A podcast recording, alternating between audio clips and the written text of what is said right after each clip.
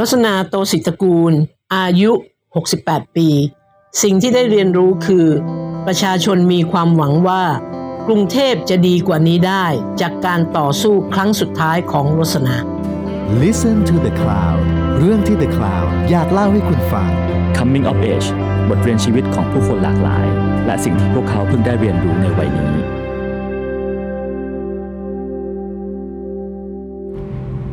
สวัสดีครับ นี่คือรายการ Coming of Age ซีรีส์พิเศษครับต้อนรับการเลือกตั้งผู้ว่ากรุงเทพมหานคร 2565 ครับ เราจะชวนผู้สมัครผู้ว่ามาพูดคุยกัน แต่ว่าไม่ได้คุยกันเรื่องนโยบายนะครับ เพราะว่าท่านคงจะคุยกันแล้วในหลายเวที เราจะชวนท่านมาคุยถึงจุดเปลี่ยนครั้งต่าง ๆ ในชีวิตครับ ที่ทำให้ท่านเป็นท่านในวันนี้ ซึ่งจะทำให้เรารู้จักผู้สมัครแต่ละท่านในอีกมุมหนึ่งครับ แขกรับเชิญของเราท่านสุดท้ายครับ ถือว่าเป็นพี่ใหญ่ในวงการ NGO มีผลงานที่เรียกได้ว่าบูล้างผลาญมากนะครับ แล้วก็ทำงานในระดับนโยบายด้วยนะครับ จนมาลงเลือกตั้ง แล้วก็ได้เป็นสมาชิกวุฒิสภากทมนะครับที่ว่ามีคะแนนสูงมากถึง7 0 0 0 0 0 กว่าคะแนนนะครับ วันนี้ครับเธอคือหนึ่งในผู้สมัครผู้ว่ากทมของเรา คุณรสนาโตศิตรกูล สวัสดีครับพี่รสนาครับ สวัสดีค่ะ คุณทรงกรดสวัสดีค่ะสวัสดีครับ ก็ชีวิตพี่ลักษณะที่ผ่านมาเนี่ยเรียกว่ายาวนานแล้วก็ทำอะไรเยอะมากเราอาจต้องใช้เวลาสัก 3 ชั่วโมงในการคุยกันให้หมดนะฮะวันนี้เราคุยกันอย่างย่นย่อฮะสมมติว่าถ้าเกิดว่าคนที่ไม่รู้จักพี่ลักษณะมาก่อนนะครับ แล้วถามพี่ลักษณะในวัย 40 ปี ถามว่าตอนอายุ 40 ปีเนี่ยพี่ลักษณะกรอกอาชีพตัวเองว่าเป็นอาชีพอะไร ตอนนั้นพี่กรอกว่าอะไรครับพี่กรอกว่าพี่เป็นนัก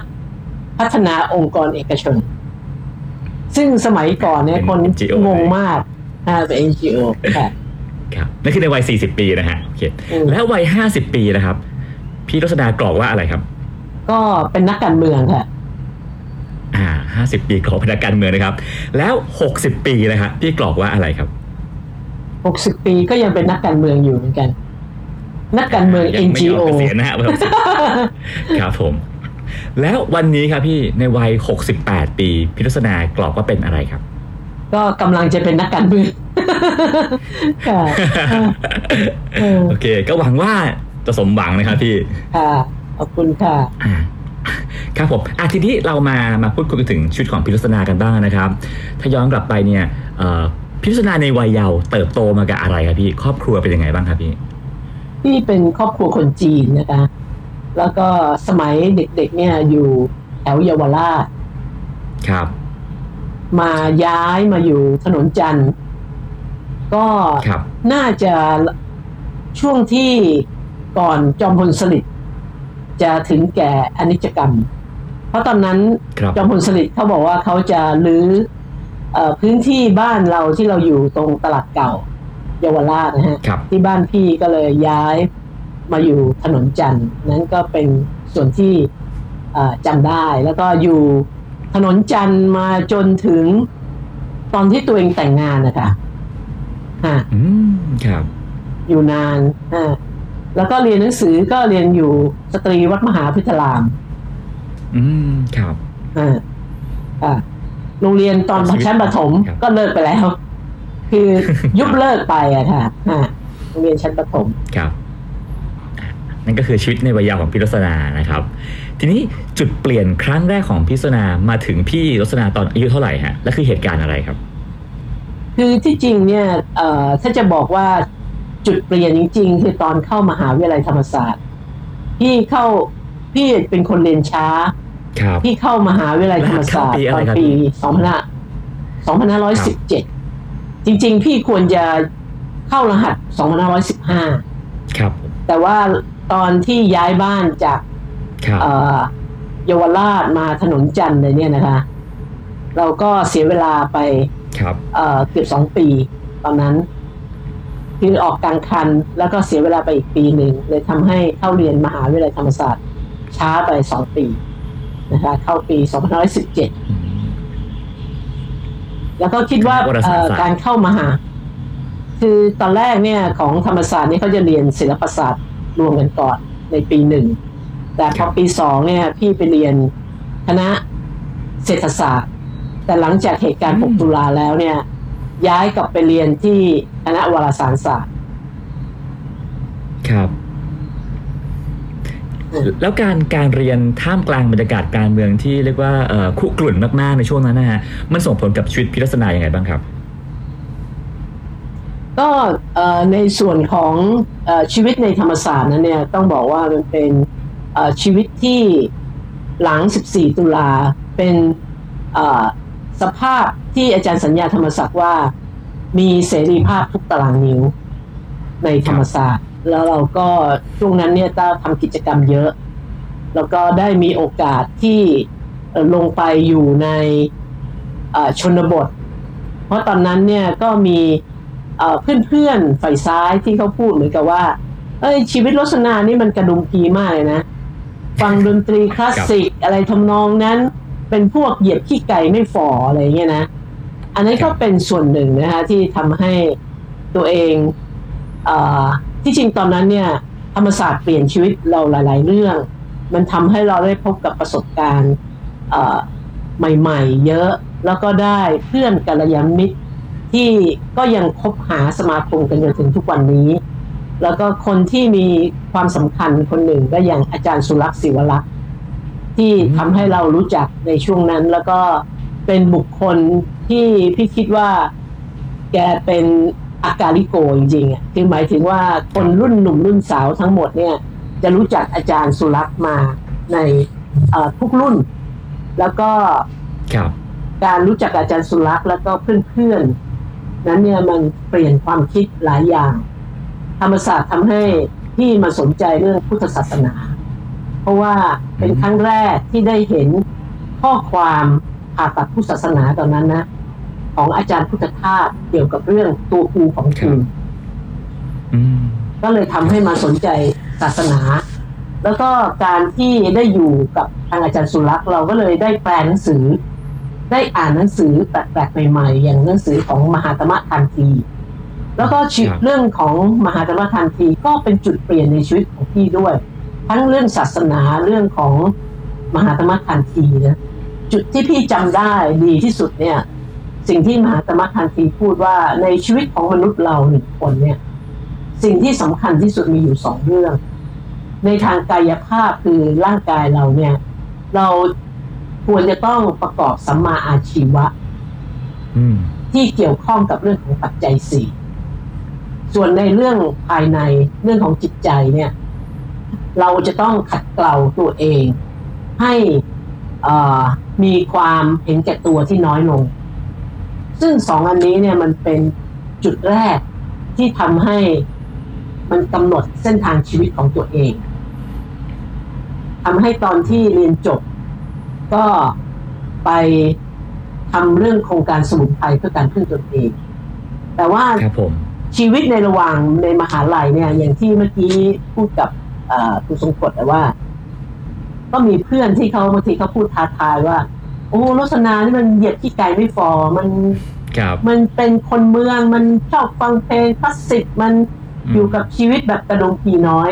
ตอนนั้นก็เลยทำให้เอ่อ พี่เนี่ยลงดอกเรียนหนังสือ แล้วก็ลงไปทำนากับชาวบ้าน ที่จริงครับตอนตอนแรกไปอยู่เกาะหาดไซแก้ว กับอาจารย์โปวิทเขมานันทะ ซึ่งก็สมัยนั้นท่านยังบวชอยู่ แล้วก็เอ่อเคยอยู่สวนโมกเราก็เคยครัพบบกับท่านที่สวนโมกแล้วก็ตอนที่ท่านลงไปทำอาสมหาดทรายแก้วเนี่ย ตอนนั้นพี่ก็ดรอปเรียน แล้วก็ลงไปอยู่ที่หาดทรายแก้ว ครับ แล้วก็หลังจากนั้นก็ได้ตลอนไปทำนากับชาวบ้านที่แถวระโนดสามบ่ออะไรพวกเนี้ยซึ่งสมัยนั้น โอ้โหชีวิตที่หาดทรายแก้วหรือสงขลาเนี่ยนะ มันยังไม่มีไฟฟ้ากันเลยครับเราก็ลงไปอยู่แล้วก็ไปหัดทำนาไปหัดไปอยู่บ้านชาวบ้านในช่วงนั้น ครับ ซึ่งก็เป็นช่วงที่ทำให้พี่มีโอกาสพ้นจากการถูกจับตอน 6 ตุลาครับ เพราะว่าเราไปอยู่ช่วงนั้นก็มันเกิดเหตุการณ์ 6 ตุลาด้วยเอ่อการเรียนมหาวิทยาลัย 4 ปีนะครับ พอเรียนจบแล้วก็คงได้ปริญญากันนะฮะแต่ผมว่าฟังดูแล้วพิรสนาเนี่ยทำอะไรเยอะมาก น่าจะได้ประสบการณ์ชีวิตเยอะมาก ตอนจบมหาลัย 4 ปีมาเนี่ยฮะพิรสนาคิดว่าตัวเองได้อะไรออกมาจากธรรมศาสตร์บ้างครับ นอกจากใบปริญญาครับ คือคิดว่าธรรมศาสตร์เปลี่ยนชีวิตของเรานะ เพราะว่าธรรมศาสตร์เนี่ยในช่วงเวลาที่ยุคสมัยที่เข้ามาเรียนเนี่ย คือธรรมศาสตร์มีเสรีภาพทุกตารางนิ้ว แล้วเราก็ได้คบหาครูบาอาจารย์เพื่อนฝูงที่ทำให้ชีวิตเราเป็นอย่างที่เป็นอยู่ทุกวันนี้นะฮะคือตอนนั้นเราอยู่กับมูลนิธิโกมลคิมทองด้วย ซึ่งก็เป็นเรื่องของอุดมคติ ของคนหนุ่มสาว ซึ่งพอจบมหาวิทยาลัยแล้วเนี่ยก็อย่างที่เมื่อกี้บอกว่าคำพูดของมหานมคันธีเนี่ยมันมันเป็นตัวกระตุ้นใจเราอะทำให้เราอยากจะทำงานสัมมาอาชีวะที่เป็นเรื่องเกี่ยวข้องกับปัจจัยสี่แล้วก็พอเพื่อนครับที่เขาจบมหิดล คือคุณสุพจน์อัศวะพันธนกุลแกก็มาชวนบอกว่ามาช่วยหน่อยไหนเนี่ยเธอจบวารสารศาสตร์ ใช่ไหมมาช่วยทำในเรื่องของการสื่อสารเอ่อเกี่ยวกับเรื่องของสมุนไพร แล้วก็ตอนนั้นเราก็มาตั้งโครงการสมุนไพรเพื่อการพึ่งตนเองขึ้นมา โดยที่อาจารย์สุรักษ์ตอนนั้นให้เงินทุนเริ่มต้นเป็นสิทธิ์มันนี่มาสองแสนบาท ครับ ก็เลยทำให้เอ่อโครงการเนี้ยตั้งขึ้นมาโอ้โห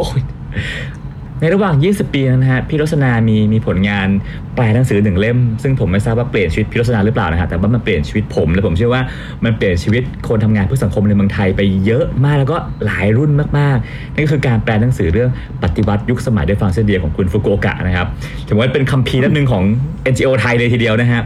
หนังสือเล่มนี้มันเปลี่ยนชีวิตพี่รสนาไหมครับเปลี่ยนมากเลย คือเออหนังสือเล่มนี้เนี่ยทำให้ มันเป็นการสร้างแรงบันดาลใจที่แบบอัศจรรย์มากอะแล้วก็ก็ไม่น่าเชื่อว่ามันก็สร้างแรงบันดาลใจให้กับหนุ่มสาวชาวไทยเราเป็นจำนวนมากเอ่อหนังสือเล่มนี้ครับทำให้พี่ขวนขวายที่จะไปพบลุงฟุกุโอกะที่ญี่ปุ่น เพื่อดูว่าสิ่งที่ลุงฟุกุโอกะพูดถึงการทำเกษตรแบบอักกรรมเนี่ย มันทำได้จริงไหม แล้วก็ ครับคำพูดที่พี่ชอบมากที่สุดคือคำว่า การทำเกษตรไม่ใช่เพียงแค่การเพาะปลูกพืชผล แต่คือการบ่มเพาะความสมบูรณ์แห่งความเป็นมนุษย์อืมมันก็เลยทำให้พี่รู้สึกว่า โห นี่แหละ คือสิ่งที่มันเป็นความใฝ่ฝันอันสูงสุดนะในแง่ของการที่มนุษย์เรามีชีวิตมาเนี่ย สิ่งที่สำคัญที่สุดคือ การที่เราสามารถพัฒนาตัวเอง ไปจนเข้าถึงความสมบูรณ์แห่งความเป็นมนุษย์เนี่ยแล้วเกษตรกรรมเป็นเรื่องหนึ่งในการที่จะทำให้เราสามารถเข้าใจเอ่อชีวิตที่เราอยู่กับธรรมชาติได้อย่างแท้จริงอะไรพวกนี้นะคะแล้วก็ตอนนั้นพี่ก็ไปอยู่ที่ไร่ลุงฟู คือเรายอมที่จะไปทำงานเอ่อในโครงการหนึ่งชื่อ ARI ครับคือ อันนั้นคือต้องครับไปทำเรื่องเกษตรอินทรีย์ไปเรียนรู้การครัทำบเกษตรอินทรีย์อยู่เก้าเดือน เพื่อที่จะไปอยู่อืมไร่ของฟูโกกะเพียงหนึ่งเดือน แต่ว่าหลังจากครับที่ไปอยู่หนึ่งเดือนแล้วเนี่ย พี่ก็ขวนขวายหาทุนเพื่อจะอยู่ที่ญี่ปุ่นต่อนะฮะแล้วก็ได้ไปอยู่ไร่ของฟุกุโอกะอยู่ห้าหกเดือนนะฮะได้ฝึกทำงานอืมแล้วก็เรียนรู้เอ่อชีวิต ที่ไร่ของฟุกุโอกะ แล้วก็ได้มีโอกาสพาลุงฟุกุโอกะมาเมืองไทยด้วย ซึ่งตอนนั้นโอ้โหคนตื่นเต้นกันมากนะฮะได้มีโอกาสพาไปพบอาจารย์พุทธทาสอาจารย์พุทธทาสก็ยังก็ยังแบบตื่นเต้นนะฮะที่ได้มีโอกาสพบกับฟุกุโอกะ ได้พบกับทางสันติอโศกได้ไปในหลายพื้นที่ ได้พบกับชาวนา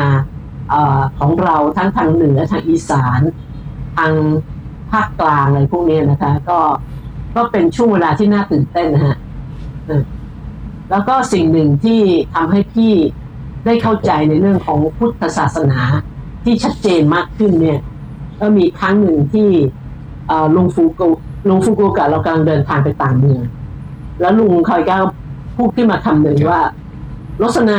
อยู่ไม่ต้องกังวลนะ ว่าเราจะไปถึงเป้าหมายหรือเปล่า แต่สิ่งที่สำคัญที่สุดในเวลานี้คือ เราต้องขึ้นรถไฟคันที่ถูกต้องซะก่อน เมื่อเราขึ้นรถไฟคันที่ถูกต้องแล้ว เราก็คาดหวังเป้าหมายที่ถูกต้องได้เช่นเดียวกัน เราจะนอนไปก็ได้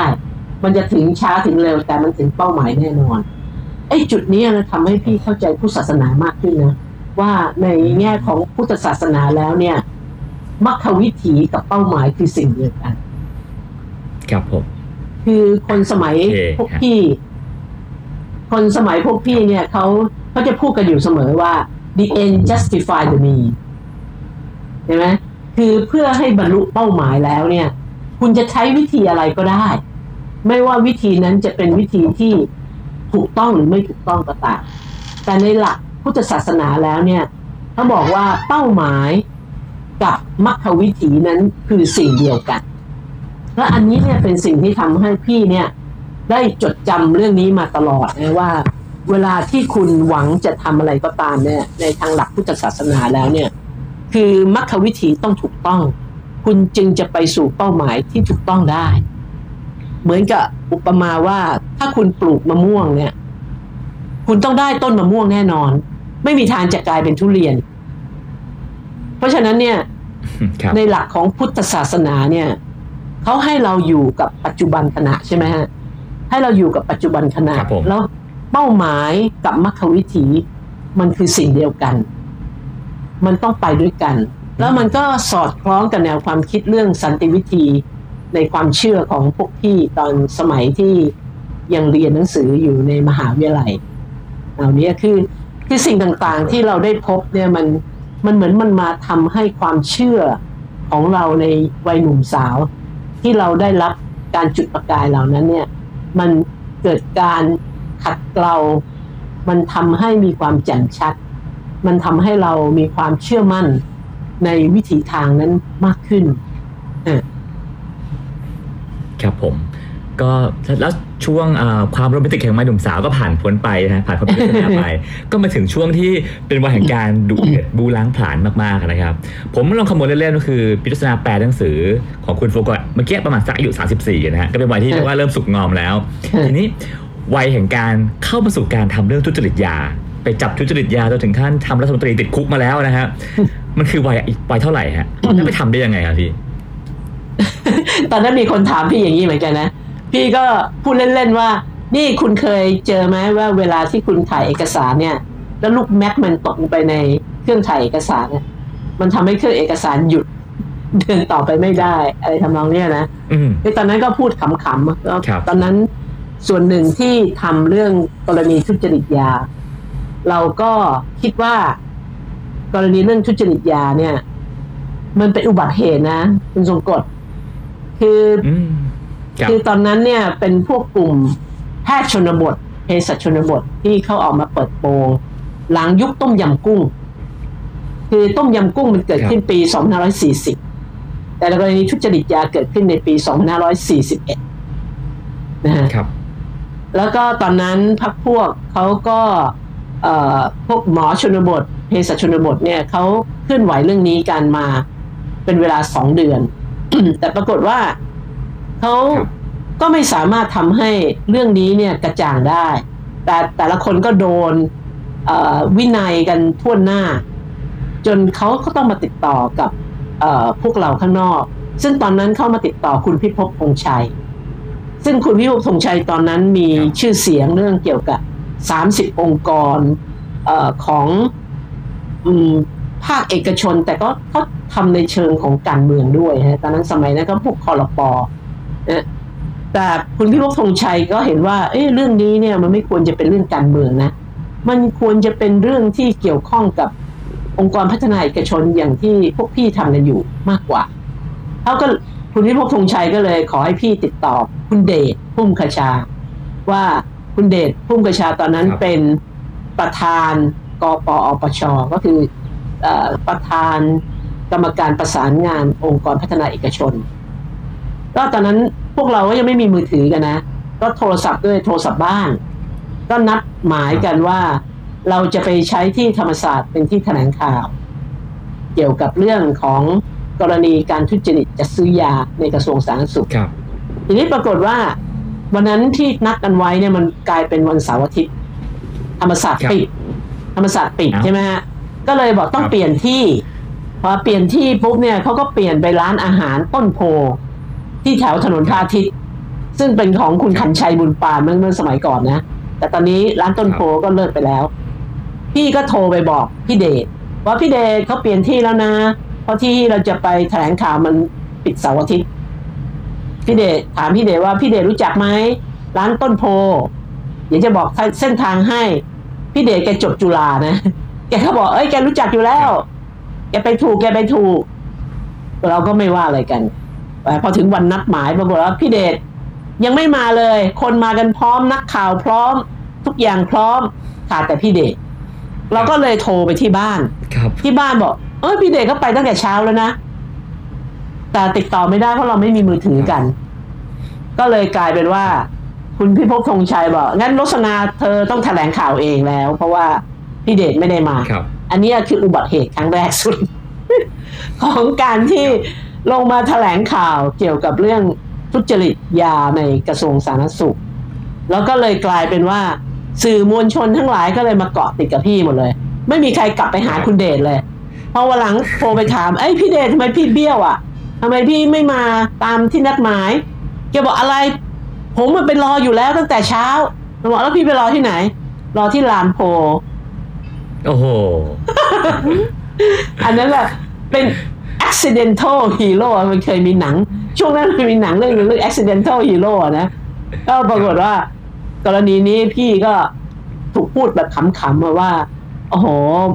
มันเกิด accident จริง ๆ ที่ทำให้พี่ต้องมาทำเรื่องนี้ แต่หลังจากนั้นเนี่ยนะคะ เราก็ทำเรื่องห้าหมื่นชื่อเพื่อถอดถอนนักการเมือง ครับ จากกรณีนี้แล้วก็จนรัฐมนตรีลาออกพอลาออกแล้วคนก็คิดว่าเรื่องนี้จบแล้วนะ แต่พี่ก็บอกเฮ้ยมันยังไม่จบนะ เราต้องทำต่อสิแล้วเราก็บักบันทำต่อกันจนได้มาห้าหมื่นกว่าชื่อ แต่ปรากฏว่าเอ่อประธานวุฒิสภาในสมัยนั้นเนี่ย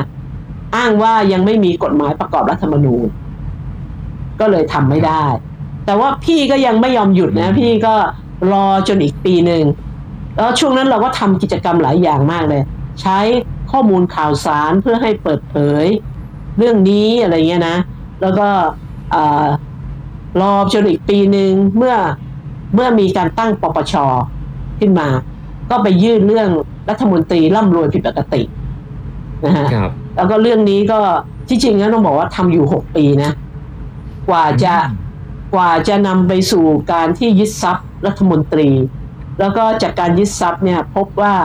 มีเงินที่รับสินบนจากบริษัทยามาห้าล้าน แล้วก็เลยอืมทำให้เรื่องนี้นำไปสู่การเอ่อตรวจสอบในประเด็นเรื่องคดีอาญาเพราะเป็นการรับสินบน แล้วก็จนในที่สุดเนี่ยรัฐมนตรีก็เอ่อถูกตัดสินจำคุก 15 ปี แต่ว่าพอจำคุกไปได้ 5 ปี ก็ครับก็ได้รับการพักโทษ ตอนนั้นก็ยังคุยกันอยู่ว่าโอ้โหเราทำงานอยู่ 6 ปีครับแต่รัฐมนตรีติดคุกแค่ 5 ปีนะ ก็พ้นโทษแล้ว แล้วก็ สมัยนั้นอาจารย์ประเวศก็ยังพูดเลยว่า โอ้ลักษณะไอ้เรื่องเนี้ยนะ มันเป็นหยดน้ำเล็กๆ แห่งมหาสมุทรแห่งการคอร์รัปชันซึ่งก็เป็นเรื่องจริงนะ เพราะว่าการคอร์รัปชันเนี่ยมันก็อืมมีอยู่มากมายมหาศาลนะแต่กรณีนี้มันก็ถือเป็นแลนด์มาร์คที่สำคัญที่เป็นครั้งแรกที่ภาคประชาชน สามารถอาศัยกลไกของรัฐธรรมนูญ แล้วก็จัดการกับนักการเมืองได้สำเร็จ ในช่วงวัย 20-30 เป็นวัยที่พี่รสนาก็ทำงานลงพื้นที่นะครับ แล้วก็บู๊แบบ NGO อะเนาะช่วงวัยค่ะ40 เริ่มเป็นการตรวจสอบแล้วฮะ เป็นวัยแห่งการค่ะเข้าไปตรวจสอบแล้วก็เล่นเล่นเชิงตัวบทกฎหมาย แล้วก็อืมสร้าง Impact ที่ขนาดใหญ่มาก แล้วก็พอมาถึงวัย 50 กว่าๆก็ลงสมัครสวซึ่งซึ่งเอ่อก็เซอร์ไพรส์ตรงที่ได้คะแนนแบบถล่มทลายมากๆอะนะครับ แล้วก็ 51 ใช่ไหมฮะอืมเรียกว่าได้คะแนนถล่มทลายมากๆ คำถามคือว่าอะไรทำให้พี่รสนาอยากเปลี่ยนบทบาทตัวเองจาก NGO กลายมาเป็นสวครับพี่คือตอนนั้นที่จริงเนี่ยเราหลังจากเรื่องทุจริตยาแล้วเนี่ยพี่ไปตามไปตรวจสอบกรณีการแปรรูปรัฐวิสาหกิจ ซึ่งครับกรณีเรื่องการแปรรูปกฟผเนี่ย เราสามารถหยุดยั้งการแปรรูปกฟผ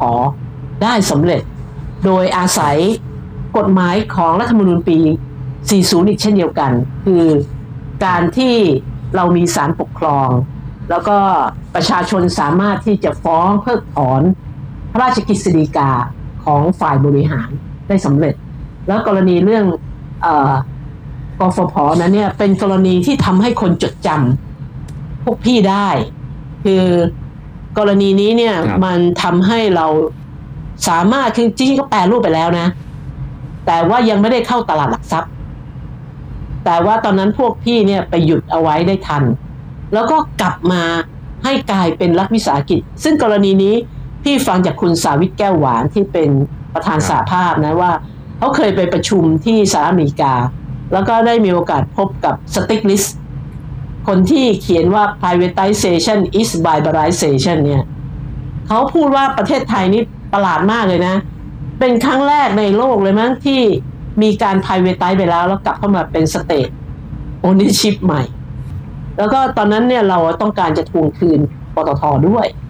แต่ปตทเนี่ยถูกแปรรูปไปครับในขณะที่เรายังไม่ทันตั้งตัวใช่ไหมฮะอืมเราแต่เราตั้งตัวได้ทันตอนกฟผแล้วกฟผเนี่ยก็ทำให้คนเนี่ยจดจำพวกเรามาก ที่จริงไอ้การฟ้องเรื่องปตทเนี่ยมันเป็นส่วนหนึ่งนะ ที่ทำให้พี่เนี่ย ต้องการที่จะเข้าไปเอออยู่ในสวเพื่อที่จะติดตามตรวจสอบเรื่องนี้ต่อครับ เพราะว่าในสมัยที่เราทำเนี่ย เราก็อยู่ในฐานะของประชาชนโดยทั่วไปครับอันนั้นอันนั้นเป็นจุดหักเหอีกชิ้นอีกอีกครั้งหนึ่ง แล้วก็ต้องบอกว่ากรณีปอทเนี่ยเราฟ้อง แต่ว่าศาลตัดสินว่าให้คืนอ่าสาธารณสมบัติที่มีการแปรรูปไปโดยผิดกฎหมาย แต่ว่าไม่ได้เพิกถอนเนื่องจากเห็นว่าเข้าไปในตลาดหลักทรัพย์หลายปีแล้ว เกรงว่าถ้าเพิกถอนจะมีผลกระทบนะฮะแล้วก็พี่ก็ตอนนั้นเราพวกเราเนี่ยเราก็สามารถที่จะได้ทรัพย์สินที่เป็นสารสมบัติคือท่อก๊าซคืนมาหมื่นหกพันล้าน แต่ว่าท่อก๊าซในทะเลนี่พี่ตามมาสิบห้าปีแล้วยังอยู่ในคดีพิพาทอยู่นะคะ คุณสงกฎครับ คือหลายคนก็จะบอกว่า โอ้โหทำไมเธอนี่กัดไม่ปล่อยจริง ๆ ใช่ไหมกับเรื่องเหล่านี้ครับก็อันนี้ก็ก็เป็นสิ่งที่ยังทำอยู่นะคะครับพอพอชีวิตเปลี่ยนมากลายเป็นสวกลายเป็นท่านนะฮะท่านที่คนเรียกเรียกว่าท่านแล้วเนี่ย ชีวิตพี่ลักษณะเปลี่ยนไหมครับ กับการดำรงตำแหน่งสวนะครับคือไม่ได้เปลี่ยนในเชิงของการที่จะรู้สึกว่าเราเป็นเจ้าหน้าเจ้าใหญ่ในโตเลยนะ เคยคุยกับครับพวกเจ้าหน้าที่เนี่ยนะว่าให้เรียกพี่ อย่าเรียกท่าน ครับ หลายคนบอกว่า เรียกไม่ได้เพราะเดี๋ยวเผลอไปเรียกคนอื่นเนี่ย ขนาดที่นั่นเนอะต้องเรียกท่านนะก็คือถ้าไม่เรียกท่านแล้วจะถูกมองตาตาเขียวเหมือนกันเลยทำนองนี้ แต่ว่าสำหรับตัวเองก็ไม่ได้มีอะไรเปลี่ยนแปลงในเชิงของสถานะ แต่ว่าสิ่งที่ได้มากที่สุดคือการที่เรามีโอกาสใช้ฟ a ซิลิตี้ต่างๆ ของสภา ในการที่ทำให้เราสามารถขับครับเคลื่อนความเข้าใจเกี่ยวกับเรื่องของพลังงาน ว่าพลังงานถ้ามันไม่มีธรรมาภิบาลเนี่ยมันก่อผลกระทบเยอะมาก แล้วเราก็เห็นอยู่ตลอดนะฮะว่า ไม่ว่าเราจะต่อสู้ยังไงก็ตามเนี่ย กรณีที่มันเป็นเรื่องที่ใหญ่มาก แล้วมันเป็นผลประโยชน์มหาศาลเนี่ย มันก็จะทำอะไรได้ไม่มากนะแต่ว่าเราก็ยังหาทางทำอยู่เรื่อยๆ อันนี้จะเป็นนิสัยส่วนตัวนะ เราจะมีความรู้สึกตลอดเวลาว่า ถ้าเรื่องใดที่ยังไม่จบยังไม่เสด็จน้ำถ้ามีเวลาเราก็ตามไปเรื่อยๆเราก็จะยังไม่หยุดอะไรทำนองเนี้ยค่ะก็ก็เลยทำให้ครับกรณีอย่างเรื่องปตทเนี่ย ผ่านมาแล้วสิบห้าปี เราก็ยังตามอยู่อะไรทำนองเนี้ยค่ะครับจากการได้ดำรงตำแหน่งสวมานะครับ อยากทราบว่า พี่ลักษณะเรียนรู้ว่าอะไรคือสิ่งที่สวสามารถสร้างการเปลี่ยนแปลงได้ และอะไรคือสิ่งที่สวยังไงยังไงก็เปลี่ยนแปลงไม่ได้ครับ คือสวเนี่ยมีหน้าที่เพียงแค่การทำหน้าที่ตรวจสอบ เราไม่สามารถที่จะเปลี่ยนอะไรได้ ออกกฎหมายก็ไม่ได้ เพียงแต่ยับยั้งบางเรื่องได้ ซึ่งในสมัยที่พี่เป็นสวตอนนั้นเนี่ยเราก็ยับยั้งการขึ้นอัตราภาษีสรรพสามิตน้ำมันไปได้ แค่สามเดือน คือพอกฎหมายเนี่ยมันกฎหมายมันผ่านจากสภาผู้แทนมาแล้วเนี่ยมันต้องให้สวรับรอง แต่ปรากฏว่าตอนนั้นเนี่ยพี่เริ่มพูดคัดค้านเรื่องนี้ใช่ไหมแล้วก็ให้เหตุผลหลายอย่างเนี่ยขึ้นมา แล้วก็ปรากฏว่าก็มีคนเห็นด้วยพอสมควรนะ แต่ก็ไม่คิดว่าจะมีการคว่ำคว่ำไอ้พลพลกการกำหนดเพดาน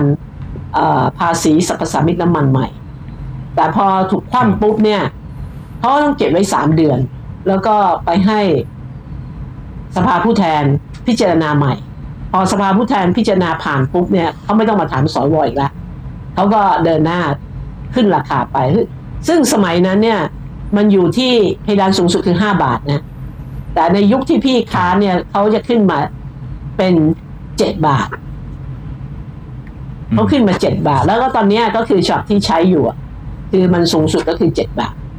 นะครับผม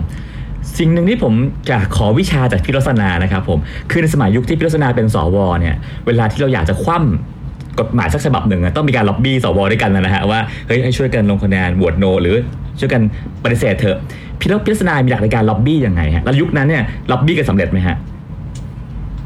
ล็อบบี้สำเร็จอยู่แล้วมีจ่ายเงินด้วย แล้วฮะยุคนั้นยุคนั้นก็มีแล้วเหรอฮะมันมีเงินจ่ายเงินแต่ว่าเอ้ยเรื่องการจ่ายเงินก็คือคุณคุณต้องถูกเข้าไปอยู่ในกลุ่มกลุ่มก้อนของเขานะ เรื่องพวกเนี้ยมันก็ไม่มีใบเสร็จหรอก แต่ว่ามันมีสวเลือกตั้ง คือพี่เป็นอยู่ในกลุ่มของสวเลือกตั้ง แต่ก็มีกลุ่มสวสรรหาที่ถูกดึงเข้าไป อยู่ในเครือข่ายที่เขาจะเจรจาพวกนี้ได้ ทีนี้อันนี้เนี่ยก็คือสิ่งที่เราเคยได้รับฟังมา ว่าครับมันมีการจ่ายเงินเดือนสวเลือกตั้งบางคนเนี่ย มาบอกกับพี่ว่าเขาถูกดึงเข้าไป แต่เขาปฏิเสธ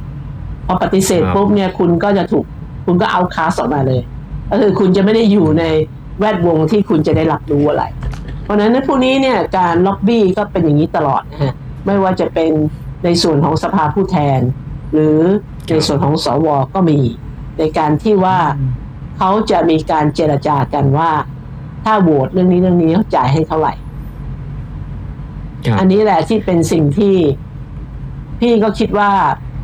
ถ้ากระบวนการทางการเมืองเป็นอย่างนี้เนี่ย บ้านเมืองเรามันก็ มันก็ยากที่มันจะเดินไปข้างหน้า เหมือนอย่างยุคนี้ที่เราเราได้ยินได้ฟังกันเรื่องการแจกกล้วย คนละกี่หวีครับใช่ไหมฮะครับแล้วก็พูดกันเป็นเรื่องธรรมดา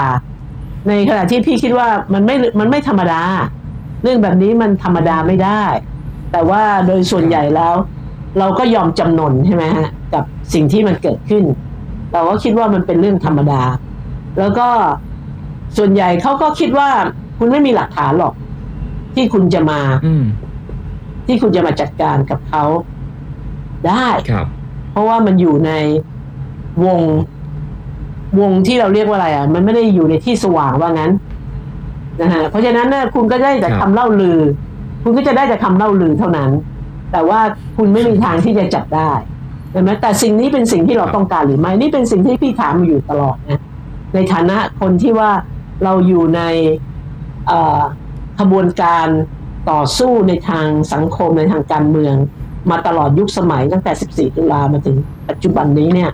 เราต้องการสังคมแบบนี้หรือเห็นไหมก่อนหน้านี้คนออกมาเป็นล้าน เพื่อหวังว่าจะมีการปฏิรูปก่อนเลือกตั้งใช่ไหมแต่มาถึงวันนี้เราเราได้สังคมแบบไหน พี่เคยถามเล่นๆว่าอืมตกลงตัวแทนที่เราเลือกไปมันเป็นคนหรือมันเป็นลิง เพราะว่ามันต้องมีกล้วยอยู่ตลอดเวลาเลี้ยงกล้วย เลี้ยงกล้วยอิ่มก็โอเค ถ้าเลี้ยงกล้วยไม่อิ่มก็อารวาสไปเรื่อยอืม แล้วยุคยุคพิรสนายุคนั้นนะฮะสวเวลาที่อย่างพิรสนาจะจะจะชวนคนจะล็อบบี้สวด้วยกันเองเนี่ยโน้มน้าวเขายังไงฮะเพราะเรากล้วยเราก็ไม่มีๆเพราะว่าพี่ไม่เคยชนะหรอกพี่เป็นเสียงส่วนน้อยตลอดในการโหวตครับใช่ไหมฮะในการโหวตเราก็จะเป็นเสียงส่วนน้อย เพราะว่าเราไม่ได้เป็นคนที่ตัดสิน เราก็ถือว่าประเด็นอะไรก็ตามที่เราเห็นว่าเรื่องนี้ไม่ควรผ่านเราก็ต่อสู้ไม่ให้ผ่าน สิ่งที่เราทำได้ก็คือแค่การอภิปราย เพราะฉะนั้นเนี่ยมันก็จะเป็นเรื่องของเออครับความบังเอิญหรือธรรมะจัดสรรในบางประเด็นที่ไม่ได้มีคนซีเรียสแล้วก็ประเด็นนั้นอาจจะคว่ำได้เหมือนอย่างกรณีการปรับขึ้นภาษีสรรพสามิตน้ำมัน หรืออีกครั้งหนึ่งตอนเป็นเอ่อสมาชิกสภาปฏิรูปแห่งชาติ ตอนนั้นเขากำลังครับจะเปิดสมรทานรอบ 21 ปิโตรเลียม สมรทานปิโตรเลียมรอบครับ21 ซึ่งตอนนั้นพี่อยู่ในคณะกรรมาธิการด้านพลังงาน แล้วพี่เป็นคนเดียวในนั้นที่ไม่ค่อยเห็นด้วย ที่ไม่เห็นด้วย กับการเปิดสมรทาน แต่ว่าเสียงส่วนใหญ่เขาจะเห็นเห็นด้วยให้เปิด แต่ว่าตอนนั้นเนี่ยเรามีคณะอีกคณะหนึ่งคือเป็นคณะที่รับฟังเสียงประชาชน เราก็เอามาแบบมาประกบกันในเรื่องเนี้ยเพื่อที่จะบอกว่าประชาชนเขาเห็นยังไงกับเรื่องนี้ แล้วก็อภิปรายกันว่าไม่เห็นด้วยเรื่องนี้ยังไง แต่ปรากฏว่าเรื่องนี้ก็ประหลาดประหลาดมากอะคือ มันถูกคว่ำแล้วก็เป็นเป็นยตติเพียงเรื่องเดียวในสมัยสปชที่ถูกคว่ำโดยเอ่อเสียงข้างมากแล้วเสียงข้างมากนั้นนะเขาอาจจะไม่ได้เห็นด้วยกับพี่ในประเด็นเดียวกันนะ แต่หลายคนเขาอาจจะหมั่นไส้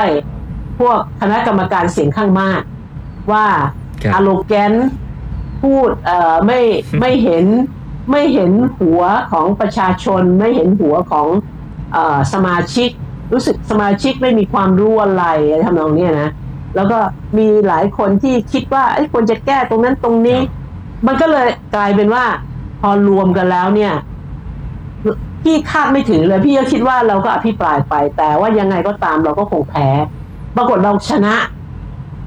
แล้วก็ตอนนั้นเนี่ยลุงตู่แกยังแกยังออกมาพูดเลยบอกว่า อะไรกันผมฟังมาตั้งแต่เช้า เห็นด้วยหมดเลยทำไมตอนลงคะแนนแล้วกลายเป็นอย่างนี้ไปได้ยังไง แล้วไอ้ไอ้ครั้งนั้นนะทำให้สปชถูกยุบเลยทำให้สปชถูกยุบด้วย เพราะว่าเขาก็ไม่เห็นด้วยกับเรื่องรัฐธรรมนูญ ฉบับของอาจารย์บวรศักดิ์อุวันโนอะไรอย่างเงี้ยนะครับผม อะทีนี้ก็มาถึงจุดเปลี่ยนครั้งล่าสุดกันนะฮะคือการลงรับสมัครผู้ว่านะครับ ซึ่งพิศนาเนี่ยประกาศตัวก่อนใครเพื่อนเลยประกาศมาแล้ว 2 ปีนะฮะเอ่อในวัยถอยกลับไปคือวัย 66 ปีนะฮะ อะไรทำให้ยังอยากลงผู้ว่าอีกครับพี่ แล้วผมว่ามันก็เหนื่อย แล้วก็ไม่รู้โอกาสชนะจะมากจะน้อยนะครับ สนใจตำแหน่งนี้เพราะอะไรครับพี่ คือพี่ไม่ได้สนใจในฐานะที่เป็นตำแหน่งที่มี เขาบางคนก็พูดว่าคนก็อยากจะลง เป็นผู้ว่าเพื่อประวัติของวงตระกูลที่ไม่เคยมีความคาดหวังกับเรื่องตำแหน่งสำหรับวงตระกูลเลยทั้งสิ้นนะฮะสิ่งที่พี่สนใจก็คือ พี่คิดว่าหนึ่งพี่เป็นคนกรุงเทพพี่เกิดพี่โตพี่ทำงานอยู่ในกทมสองครับพี่มีความ คิดว่าการการบริหารการทำงานในในตำแหน่งขององค์กรท้องถิ่นเนี่ย มันเป็นโอกาสในการที่เราจะทำให้ประชาธิปไตย แบบมีส่วนร่วมเกิดขึ้นได้ หรือประชาธิปไตยแบบทางตรงที่เกิดขึ้นได้ แล้วพี่ก็คิดว่า คนที่อยู่ในกระบวนการต่อสู้เพื่อการเปลี่ยนแปลงสังคม มาโดยตลอดเนี่ย เราก็อยากเห็นการเปลี่ยนแปลง ในแง่ของการที่บ้านเมืองเราจะบริหารอย่างมีธรรมาภิบาลไร้การคอร์รัปชันอาจจะเป็นความใฝ่ฝันที่แบบหลายคนเห็นว่าแทบจะเป็นไปไม่ได้ แต่เป็นสิ่งที่ครับ พี่นึกถึงคำพูดอาจารย์สัญญาธรรมศักดิ์นะตอนหลัง 14 ตุลาตอนที่เกิดครับเหตุการณ์ 14 ตุลาเนี่ย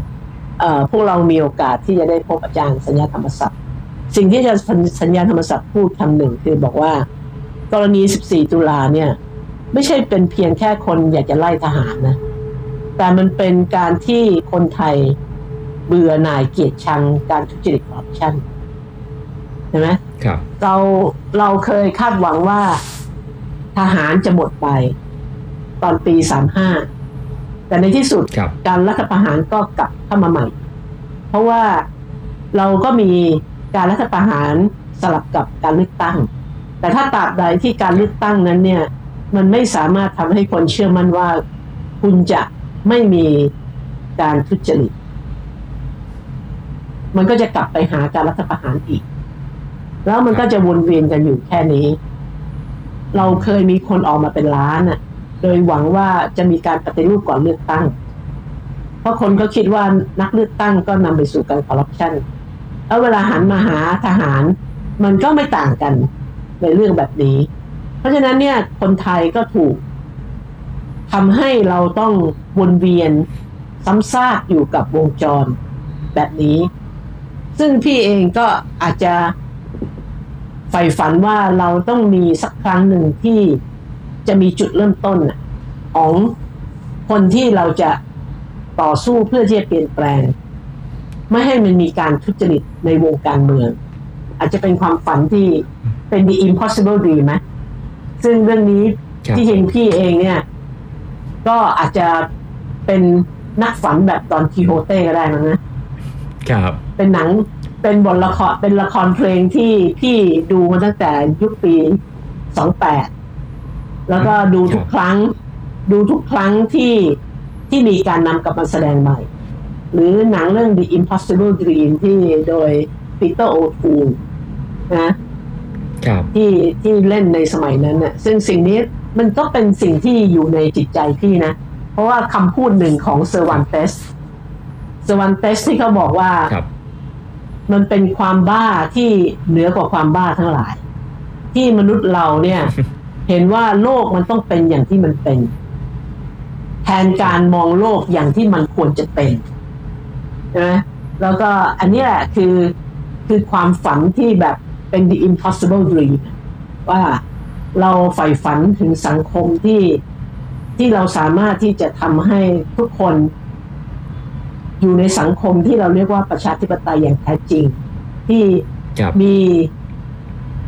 ที่ทุกคนเนี่ย มีศักดิ์ศรีในฐานะความเป็นมนุษย์ แล้วก็สามารถที่จะเป็นประเทศที่พัฒนาแล้วเหมือนประเทศอื่น ๆ ที่มีอืมดัชนีชี้วัดความโปร่งใสของประเทศดีกว่าที่เป็นอยู่ ไม่ใช่สอบตกคะแนนได้ระดับสามเต็มสิบมา ตลอดเวลา 20-30 ปีที่ผ่านมาเนี่ย แต่ไม่มีใครรู้ร้อนรู้หนาวกับเรื่องนี้ แล้วคนก็ไม่เชื่อ ซึ่งพี่ก็คิดว่า คนก็ไม่เชื่อเหมือน 200 ปีที่แล้วที่คนอเมริกันไม่เชื่อว่า คนอเมริกันจะอยู่ได้โดยไม่มีทาสใช่ไหมอืมแต่ในที่สุด 200 ปีผ่านไป พี่ก็เชื่อว่าคนอเมริกันเวลานี้ เห็นว่าการไม่มีทาสเป็นสิ่งที่ถูกต้อง เหมือนกับที่พี่ก็หวังว่าครับสักวันหนึ่งเมื่อพี่ไม่มีชีวิตแล้ว แต่ว่าคนรุ่นต่อไปเนี่ย เขาจะได้รู้สึกว่า การที่บ้านเมืองเราไม่มีการทุจริตคอร์รัปชันเป็นสิ่งที่มันต้องเป็น และมันอืมสามารถเป็นได้ โดยครับที่มีพวกเราเป็นจุดเริ่มต้น ซึ่งพี่เองก็อาจจะคิดว่าตัวเองก็อาจจะเป็น หินหรือก้อนกรวดเล็ก ๆ ก้อนหนึ่งที่พยายามจะเปลี่ยนสายน้ำของมัน โอ้โห ครับ อะ ทีนี้เอ่อสองปีที่ผ่านมาฮะที่พิรษณาประกาศตัวแล้วก็ลงพื้นที่หาเสียงทำนโยบายต่างๆนานาพิรษณาได้ทำอะไรที่ในชีวิตนี้ไม่เคยทำมาก่อนบ้างไหมครับ อันที่จริงมันก็ไม่ใช่ว่าไม่เคยทำมาก่อนนะฮะอย่างกรณีเมื่อปีที่แล้ว ตอนที่กิจเหตุการณ์โควิด มันเริ่มมาปีหกสามนะครับ แล้วก็พอมาปีหกสี่เนี่ยตอนนั้น มันกลับมาเข้าทางเรา คือเรื่องของครับฟ้าทลายโจรซึ่งต้องบอกว่าตอนที่พี่อืมจบมหาลัยใหม่ ๆ เนี่ย เราก็ไปทำโครงการสมุนไพรเพื่อการพึ่งตนเอง แล้วก็โดยโครงการนั้นเนี่ยอืมครับก็เป็นเอ่อมีโอกาสที่เป็นผู้มีส่วนร่วมในการผลักดันให้สมุนไพรห้าตัว เข้าไปอยู่ในบัญชียาหลัก และหนึ่งในห้าตัวนั้นก็คือครับผมฟ้าทลายโจรนะฟ้าทลายโจรแล้วก็ไอความรู้ที่เรามีมาเมื่อ36ปีที่แล้วอะมันได้กลับมาใช้ใหม่ ในยุคปีที่แล้วอืมโดยที่พี่ก็เริ่มกระจายเมาเล็ดฟ้าทลายโจรให้คนปลูกเพื่อพึ่งตัวเอง แล้วก็พอมันเกิดการระบาดระลอกสามที่ซอยทองหล่อเราก็ได้มีการกระจายยาฟ้าทลายโจรไปให้กับ ประชาชนทั้งที่เป็นบ้านเรือนทั่วไป แล้วก็ผ่านอสสกทม คืออาสาสมัครสาธารณสุขกทม ผ่านเอ่อวัดครับผมผ่านโรงเรียน ผ่านเรือนจำแล้วก็ผ่านพวก cluster ต่างๆ ทั้งในคลองเตย cluster ของคนงานข้ามชาติ cluster ของพวกแรงงานต่างๆ ที่เป็นทางธุรกิจอะไรทั้งพวกนี้ เราก็ได้ทำมา ซึ่งในขณะนั้นเนี่ยก็เป็นช่วงที่ยังไม่มีวัคซีนนะ วัคซีนยังมีน้อยมากอืมแล้วก็ยาฟาวิพิลาเวียพวกนี้ก็ไม่มีหายาก เฉพาะคนที่มีอาการหครันักบๆเท่านั้นที่เขาจะใช้ แต่ว่าเราก็ได้พบว่าฟ้าทลายโจรเนี่ยมันได้ช่วยคนเป็นจำนวนมาก แล้วก็ทำให้เรายิ่งมีความมั่นใจนะฮะว่างานวิจัยต่างๆ ในอดีตที่ผ่านมาแล้วก็ ในปัจจุบันที่เขามีการทดลองศึกษากันเนี่ยสามารถที่จะใช้รักษาตรงนี้ได้นะเมื่อคุณเป็นปุ๊บเนี่ยแล้วคุณรีบใช้เนี่ยคุณสามารถที่จะรักษาตัวเองได้ แล้วก็ที่น่าสนใจคืออย่างวัดวัดสะพานเนี่ยที่อยู่ในคลองเตย มีทำเป็นศูนย์พักคอยครับใช่ไหมแล้วก็มีคนอยู่มันเจ็ดพันคน คนป่วยนะรับคนป่วยมาแล้วครับตั้งแต่ปีที่แล้วจนถึงปีนี้ทั้งหมดเจ็ดพันคน มีคนตายเพียงห้าคนเท่านั้นอืมโดยการใช้ฟ้าทลายโจรเท่านั้น ซึ่งทำให้พี่มีความมั่นใจแล้วก็ทำให้เอ่อเรื่องนี้กลายเป็นนโยบายข้อหนึ่ง ในการหาเสียงผู้ว่าว่าเราจะทำให้การเปิดทำงานของชาวกทมนั้นเนี่ย มีความมั่นใจว่าเขาดูแลตัวเองได้เพ ราะว่านี่มันกลับไปหาอดีตของพี่เลยนะ ว่าสมัยนั้นเนี่ยครับองค์การอนามัยโลกเขาบอกว่าไม่มีทางหรอกที่คุณจะสามารถใช้ยาแผนปัจจุบัน เพื่อรักษาคนในโลกที่สามพวกเราตอนนั้นถูกเรียกว่าเป็นโลกที่สามนะ ได้ทั้งหมดต้องสนับสนุนให้มีการใช้ยา traditional medicine ขึ้นมาผมซึ่งในยุคนั้นเนี่ยก็เป็นยุคที่เราอยู่ในช่วงที่ WHO ประกาศเรื่องเอ่อ Health for All in the year 2000 คือเอ่อเพื่อสุขภาพดีทั่วหน้าในปี 2000 ก็คือ 2543 นะสิบสามครับปี2543 ตอนนั้น แต่ปรากฏว่าผ่าน 2543 ไปแล้ว เราก็ยังไม่ได้สุขภาพดีทั่วหน้านะ เวลานี้เรากลับไปหาสโลแกนเก่าเลย คือมีอะไรให้ไปหาหมอครับซื้อยาปรึกษาเภสัชกรเท่านั้น ซึ่งมันทำให้เราเนี่ยไม่ได้ส่งเสริมให้ประชาชน พึ่งตัวเอง ทั้งที่โลก 80%เนี่ยประชาชนพึ่งตัวเองได้ ดูแลกันเองได้ ช่วยกันเองได้ แล้วเราควรจะเหลือพื้นที่เพียง 20%สำหรับคนที่มีอาการหนักที่จำเป็นจะต้องอาศัยหมอพยาบาลวิชาชีพในการที่จะดูแลสุขภาพ เพราะฉะนั้นสำหรับพี่คิดว่าเราต้องสนับสนุนให้คนกทมเนี่ยมีความรู้ในการที่จะ ดูแลรักษาตัวเอง ไม่ใช่เพียงแต่ว่าวิ่งไปหาหมออย่างเดียว แล้วก็ทำให้ระบบสาธารณสุขล่มหมดเลยนะฮะ ในแง่นี้ครับผมโอเคครับ มาถึงคำถามสุดท้ายแล้วนะครับ พิรุษณาก็ผ่านการเป็นคนทำงานเพื่อสังคมมาหลายช่วงชีวิต ซึ่งผมเดาว่าช่วงวัยรุ่นก็อาจจะเขาเรียกหัวร้อนหน่อย อาจจะลุยเดือดหน่อย แล้วก็อืมอาจจะค่อยๆ สงบลงเปลี่ยนบทบาทมาเรื่อยๆ ตามช่วงวัยนะฮะคำถามคือว่าถ้าเกิดว่าพิษณาพิรุษณามองย้อนกลับไปทางของชีวิตตัวเองทั้งหมดอะนะฮะคิดว่าชอบตัวเองตอนวัยไหนที่สุดครับแล้วก็เพราะอะไรครับ คืออที่จริงต้องบอกว่าพี่ชอบตัวเองในช่วงที่มีการต่อสู้ในเรื่องของการดูแลปกป้องสาธารณสมบัติของบ้านเมือง มันมีความรู้สึก คือทุกครั้งที่เราออกไปสู้ในประเด็นพวกนั้นนะมันมีมันรู้สึกมันมีพลัง มันมีพลังในการที่เราจะสู้ต่อไป ในเรื่องนี้เพื่อให้มันเกิดความสำเร็จ แต่ว่า อย่างไรก็ดีเนี่ย ในทุกครั้งที่ทำอาจจะส่วนหนึ่งเป็นเพราะว่าที่ได้รับอิทธิพลจากพุทธศาสนาเยอะ เราก็คิดในแง่ที่ว่าครับไม่ว่ามันจะสำเร็จหรือไม่สำเร็จเนี่ย มันก็ไม่สำคัญ แต่ความสำคัญอยู่ที่ความพยายามของเรามากที่สุด เพราะฉะนั้นเนี่ยหลายครั้งอย่างกรณีที่ไปสู้เรื่องกฟผหลายคนพี่ไปปรึกษาเอ่อ นักกฎหมายที่มีชื่อเสียงใหญ่ ๆ ว่าเอ๊ะพี่จะทำเรื่องนี้เรื่องนี้ดีไหมหลายคนก็ไม่เห็นด้วยนะเขาจะบอกว่าพี่จะทำไปทำไม มันรักษารัฐธรรมนูญบอกว่ามันไม่ขัดรัฐธรรมนูญแล้ว พี่ทำไปก็ลกลงลกสารเปล่าแต่ไอการที่พี่ไม่ได้ฟังเชื่อตรงนั้นนะพี่ยังรู้สึกว่าเฮ้ยมันต้องมีอะไรผิดปกติอะมันไม่ปกติหรอกมันต้องดูในรายละเอียด ไอการที่เรามีความรู้สึกว่านี่มันต้องดูรายละเอียด เวลาเราดูอะไรแบบเผลอๆเนี่ยเราจะรู้สึกว่ามันถูก แต่ถ้าเราในสามัญสำนึกของเรารู้สึกว่ามันผิดปกติอะมันต้องลองค้นดูอะว่าความผิดปกติมันอยู่ตรงไหน แล้วก็อืมในที่สุดหลายคนเพื่อนๆรุ่นน้องที่บอกว่า พี่แล้วเราจะชนะเหรอจุดหนึ่งที่พี่พูดกับเพื่อนพวกน้องๆว่าเฮ้ยมันมีแต่เรื่องชนะเท่านั้นเหรอที่เราจะทำเนี่ย เราจะทำเพราะว่ามันเราคิดว่ามันถูกต้อง ไม่ใช่เราจะทำเพราะว่ามันชนะ เพราะว่าเราไม่มีทางรู้หรอกว่าจะจะชนะไหมเพราะไอ้ชัยชนะเนี่ย มันไม่ได้มาแบบเสมอไป แต่ว่าคำพูดคำหนึ่งของในแพทย์เสงพิงพงแก้วที่บอกกับพี่ว่า ความล้มเหลวคือมารดาของความสำเร็จ คือคุณต้องล้มเหลวก่อน แต่ถ้าคุณยังไม่ยอมแพ้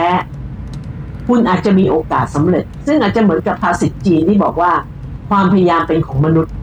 แต่ความสำเร็จอยู่ที่ฟ้าคำว่าฟ้าเนี่ยในทางพุทธศาสนามันคือเหตุปัจจัย คุณจะต้องสร้างเหตุปัจจัยให้มากพอ จนเหมือนกับว่าเป็นผลไม้ที่มันสุกงอมแล้วอะมันสุกงอมเพราะว่ามันมีการเวลามันมีสิ่งต่างๆ ที่เป็นองค์ประกอบ เพราะฉะนั้นเนี่ยไม่ใช่คุณเริ่มต้นทำอะไรปุ๊บคุณก็หวังความสำเร็จ เพราะเพราะฉะนั้นสำหรับพี่เองพี่ก็รู้สึกว่า ถ้าเราเชื่อแบบพุทธเนี่ย กรรมมันคือการทำกรรมกรรมนี่คือหมายถึงการกระทำนะ ไม่ใช่เป็นกรรมอย่างที่คนเชื่อ คือโลกเราเปลี่ยนแปลงได้เพราะการทำเพราะการกระทำเพราะฉะนั้นถ้าเรายังทำแล้วยังไม่ประสบความสำเร็จ แสดงว่าเรายังทำไม่ดีพอ เรายังทำไม่มากพอเราก็ต้องทำให้มากขึ้น เราต้องทำให้มันดีขึ้น ทำให้มันถูกต้องมากขึ้น ก็เหมือนอย่างที่กรณีของลุงฟูกูกะ คือการที่เป็นพูดถึงเกษตรกรรมแบบอักกรรมเนี่ยแกบอกว่าแกไม่รู้หรอกว่า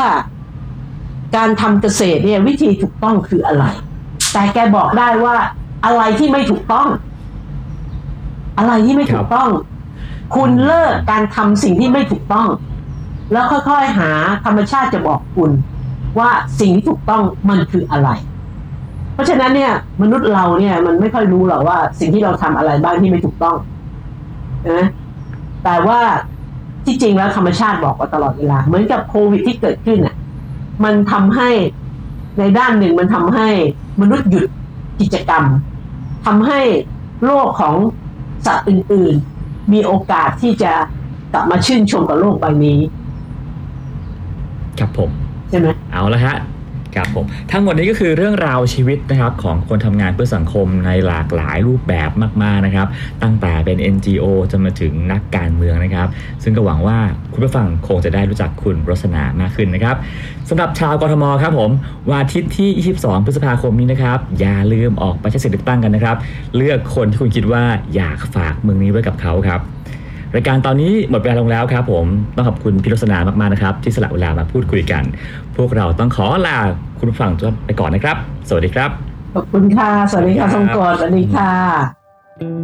ติดตามเรื่องราวดีๆ และรายการอื่นๆจาก The Cloud ได้ที่ readthecloud.co หรือแอปพลิเคชันสำหรับฟังพอดแคสต์ต่างๆ